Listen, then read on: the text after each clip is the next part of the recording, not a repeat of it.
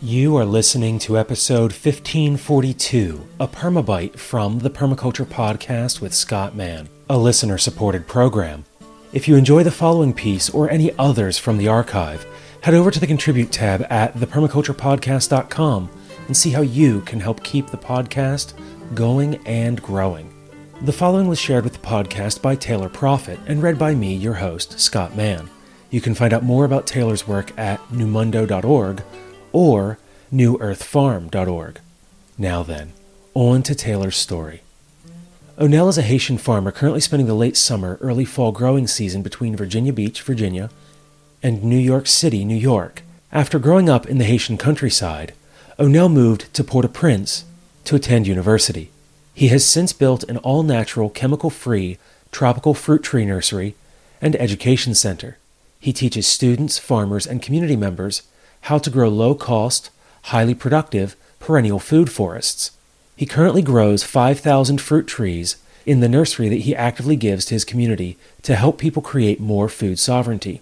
Onel is a grateful, humble, highly educated, quadrilingual, speaking French, Creole, English, and Spanish, Haitian who is extremely privileged in relation to the majority of his fellow citizens.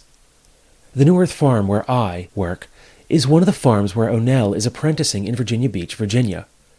I took Onel out to see what I do for fun this past weekend. We went to the food share of the Norfolk, Virginia chapter of Food Not Bombs. At Food Not Bombs, a large organic vegan feast is shared with underserved, undernourished, mentally handicapped, homeless, and otherwise hungry people. Onel had never been to one of these food shares, but was fascinated with the idea.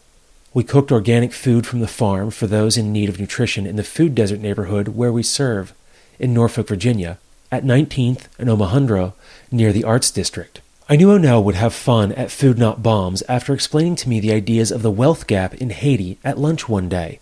On top of a large juice bottle, he demonstrated where the rich people of the capital city, Port au Prince, live. At the bottom of the bottle, his phone represented the poor, and a small box nearly the same size represented the middle class in the rural countryside. Haiti is the poorest country in the Northern Hemisphere, and two and a half million Haitians live in extreme poverty. Onel explained how the recent history of Haiti has been a whirlwind politically.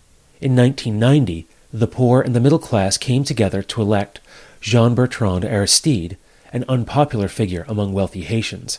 After Jean Bertrand won the presidency, the wealthy came to a popular young Haitian named Guy Philippe, who visited and campaigned with all of the universities and promised to bring money and prosperity to young people in exchange for their support. He was convinced by the wealthy to overthrow Jean Bertrand.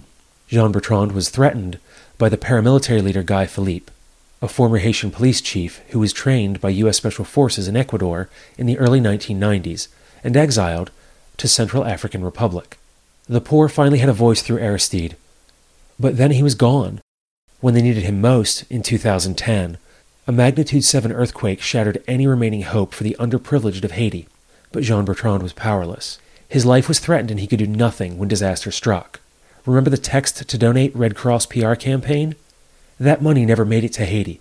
It didn't go to the wealthy, it didn't go to rebuild Haiti. It stayed in the United States in the pockets of the Red Cross. If you go to Haiti today, you see a nice capital city rebuilt by the wealthy class and some of the funds from the Red Cross. In the countryside, however, the socioeconomic contrast is like night and day. The serious epidemics of poverty and malnutrition continue. Dead bodies lie in the street. Deforested land stretches for miles. With this recent history in mind, Onel could not understand how homeless and hungry people still exist in America. America is a rich country. Couldn't the rich take these poor and buy them a home or provide some space to live? And what about all the food in the grocery store dumpsters?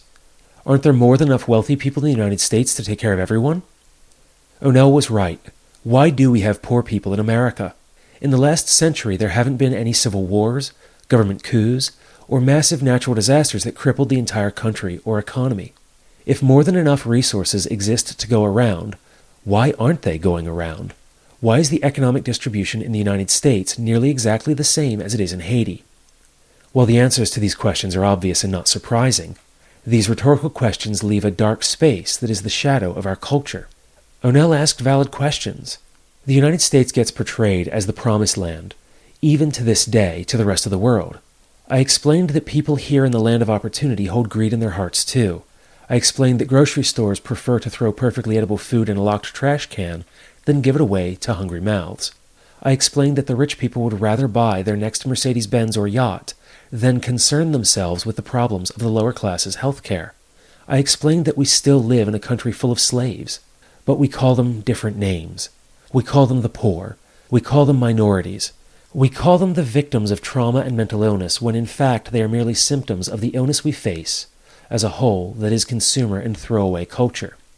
When I speak with Onel, we often exclaim our mutual despair for the challenges we face as humanitarians and community builders.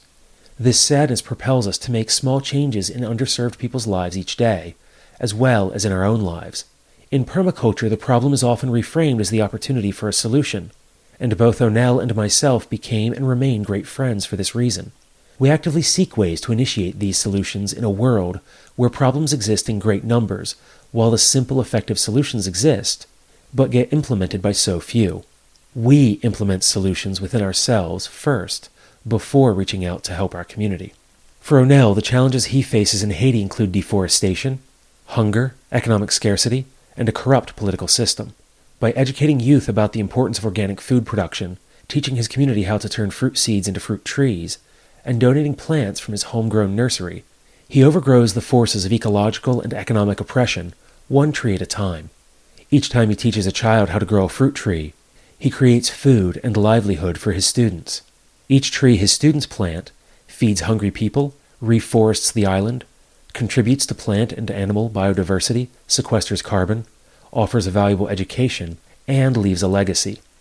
For myself, the challenges I face in the United States include deforestation, hunger, economic scarcity, and a corrupt political system.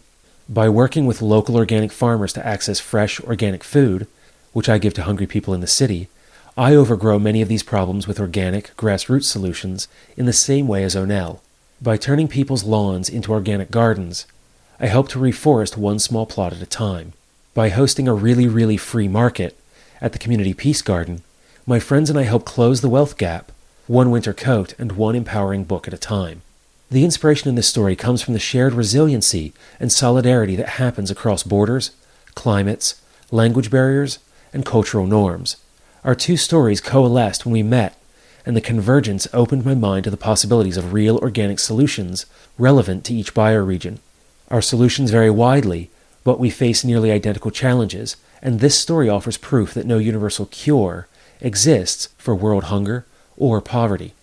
Organic solutions exist for every bioregion, and the sooner we come together as a global community to enact these customized solutions, the closer we come to uprooting the oppression of our patriarchally dominated global mindset. Our use of permaculture principles, neither of us call it that when talking to each other, gives us hope and inspiration to change the world around us and to actively empower those who need help in our communities.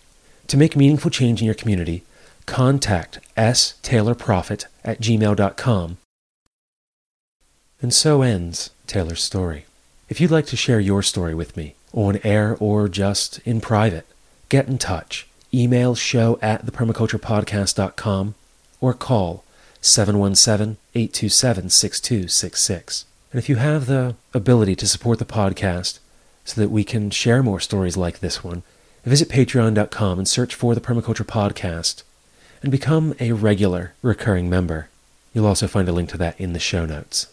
Until the next time, spend each day creating the world you want to live in by taking care of Earth, yourself, and each other.